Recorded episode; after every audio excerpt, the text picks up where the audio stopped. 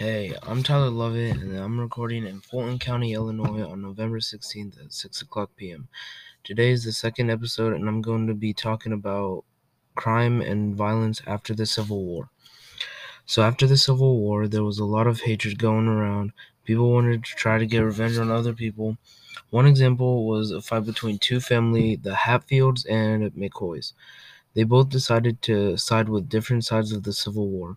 Their fight injured a handful of people between 1873 and 1888.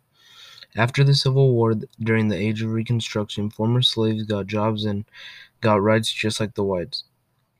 This made some Southerners get mad and they created the Ku Klux Klan and other groups to mess with and hurt black people. In the 1870s, the White League killed over 3,500 people from 1882 to 1903, there were over 2,000 people lynched all over the country. In the West, more crime and violence occurred. Thousands of men were misplaced in the war or ones that just got out of the army headed west. some people some turned into bad people and outlaws. A famous example of this is James and younger brothers. They rob, they would rob trains and banks and even killed 16 people. Billy the Kid is a kid born in 1870s and roamed in the West, uh, would gamble, kill, and be hired as a cattle rustler. Uh, rumor has it he killed 21 men, one for each age of his life. Another one was John Wesley Hardin. He killed his first victim at age 15 and was from Texas. He killed over a dozen men.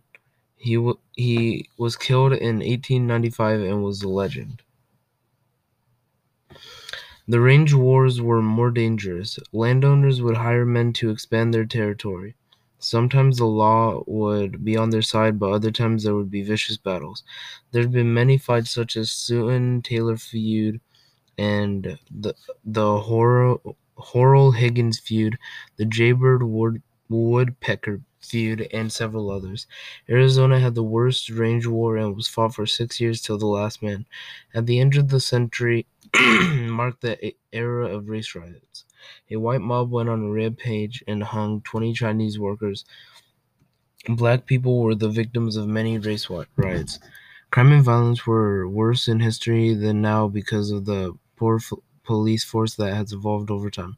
The amount of corrupted cops have been dwindling down. That's all I'm going to be talking about this episode, but join me next to what I'll be talking about crime after the Great Depression era up until today's date.